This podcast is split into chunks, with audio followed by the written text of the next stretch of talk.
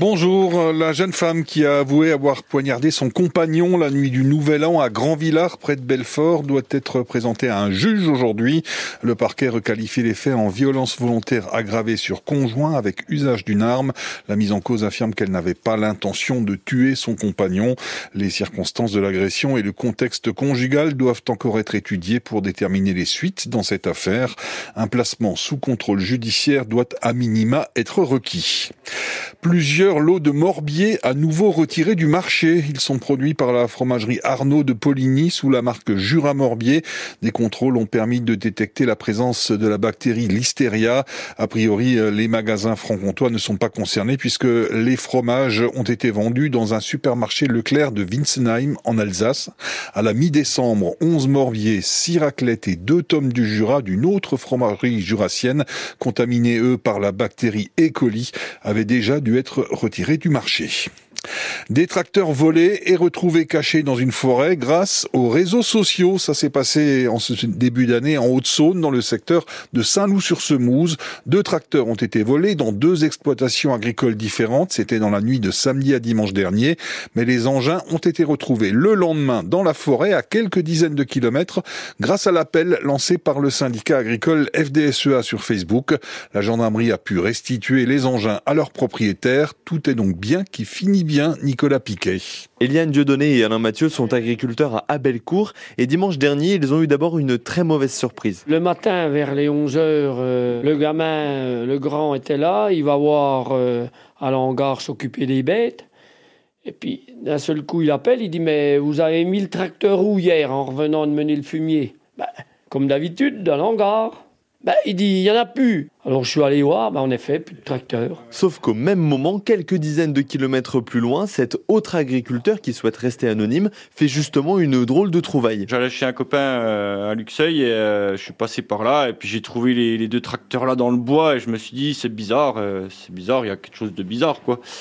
Du coup, euh, c'est seulement le lendemain qu'on a vu sur euh, Facebook qu'il y a eu des tracteurs qui ont été volés et j'ai fait le rapprochement avec ce que j'avais vu. C'est là que j'ai dit, faut que j'appelle la, gendarmerie pour leur expliquer. Euh, il s'est avéré que c'était ça, quoi.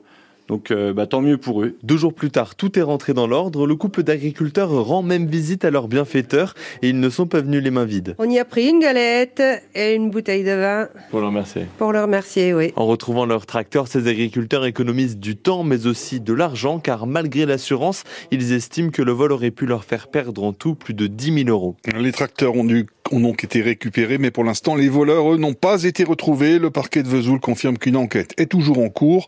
Elle est menée par la brigade de gendarmerie de Luxeuil-les-Bains. Les gendarmes espèrent notamment retrouver des traces d'ADN exploitables sur les tracteurs. À Belfort, le centre de consultation non programmé à la clinique de la Miotte n'ouvre pas aujourd'hui comme c'était prévu. Ce centre qui doit prendre en charge de petites urgences médicales voit son ouverture repoussée au 24 janvier car il y a des retards dans la fourniture de matériel.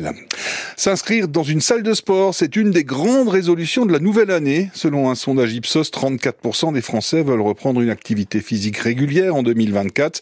L'arrivée en janvier des nouveaux à la motivation toute fraîche est devenue un rituel pour les habitués des salles de sport et même parfois une source de divertissement, comme dans cette salle de Belfort, l'Orange Bleu, Emeline Bonavent. Laurent vient s'entraîner depuis plus de 15 ans. Il n'a besoin que d'un coup d'œil pour repérer les sportifs du dimanche. Quand ils arrivent, euh, ils sont désorganisés, euh, ils viennent sans sa serviette, euh, ils nettoient pas forcément leur ce qu'ils ont utilisé. Donc euh, on les aussi, c'est vrai, on, ça se remarque quoi. Ça l'amuse, mais l'ambiance reste bienveillante. Il comprend qu'ils ont besoin d'adaptation. On leur donne un coup de main, par exemple, pour faire du vélo.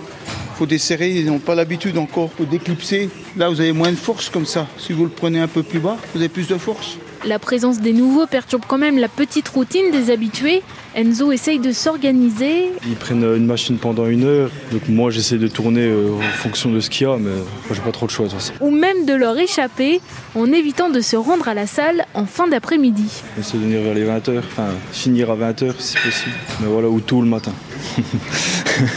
Il n'a pas beaucoup d'espoir pour une présence assidue de leur part. Moi je leur souhaite de, de réussir. Après ça fait deux ans que je fais de la musculation, moi et en deux ans j'ai vu énormément de têtes venir, puis au bout d'une semaine plus personne. En général, les nouveaux désertent la salle à partir de début février.